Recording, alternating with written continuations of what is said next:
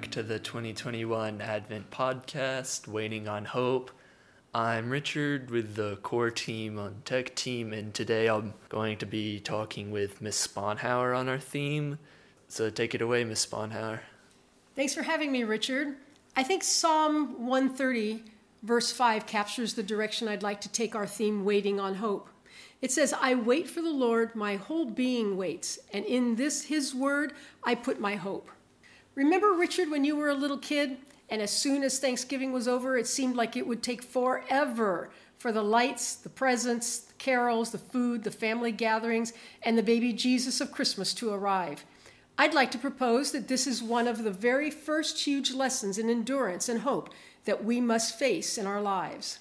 Yeah, it certainly was quite hard waiting for Christmas and seemed to take forever. But for me personally, I remember it wasn't so much waiting for Christmas Day, it's just waiting for the next day for like the Advent calendar, doing like an interactive one for electronic that my pop sent, or like the physical, getting the piece of chocolate from a physical one. So definitely is teaching the endurance and hope, which is very important throughout our entire lives. So Um, you said that that was just like the first lesson in our lives that we learned. So like, what would you say comes next? Right. So my grandmother, who so very much loved the Lord and was my most profound Christian role model, taught me my next lesson in waiting on hope. You see, my grandfather did not know the Lord, and I know for a fact that being married to him was challenging and difficult at times. In my most distant memories as a child, she faithfully prayed every night for his salvation, something she had already been doing for twenty-five years by that time.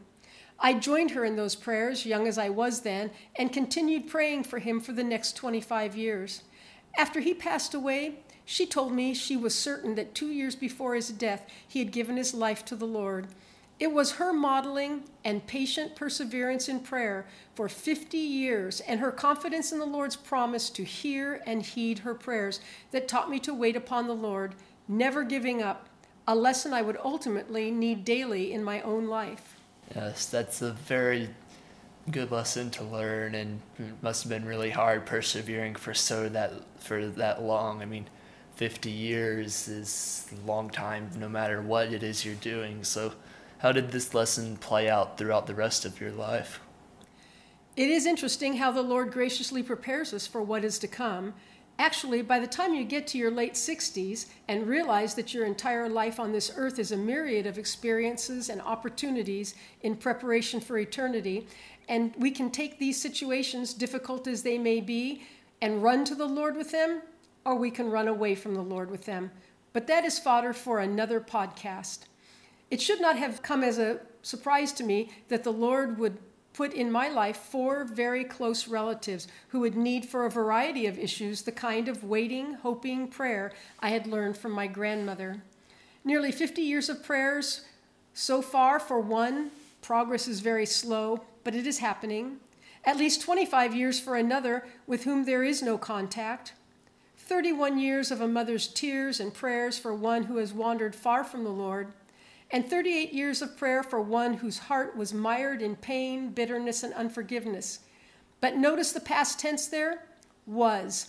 Over this past year, Jesus has shown his faithfulness to keep his promise in John fourteen, that if you ask him for anything in his name, he will do it. What an answer to prayer, and a delight to see the Lord transform this person's heart into one that can forgive, love, be grateful, and experience joy he never thought he could experience. That must have been really tough, just have, trying for so many years with so little happening, but it must have made the encouragement so much more when you finally saw how God was working in his life. So that's a really strong takeaway that um.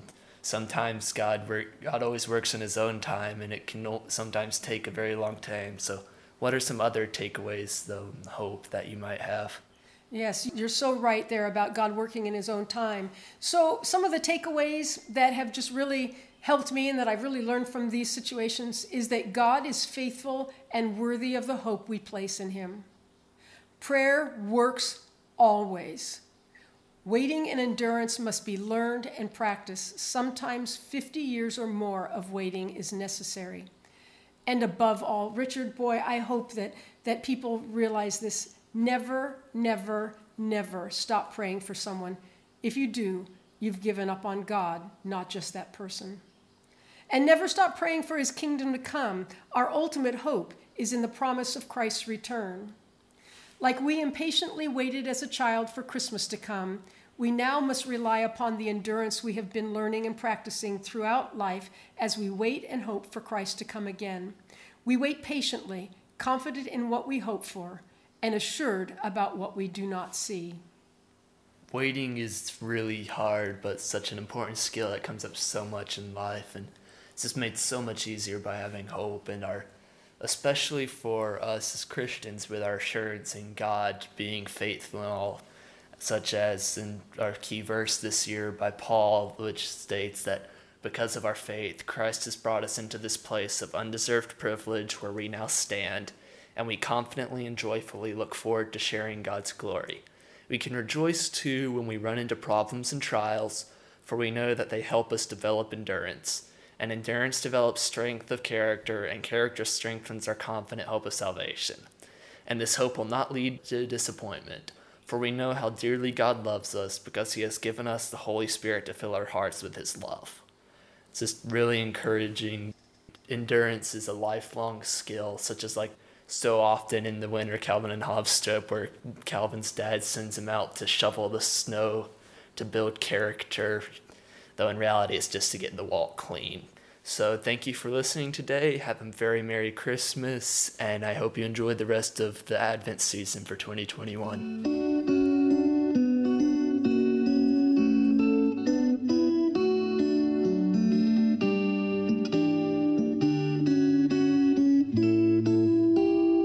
Thank you.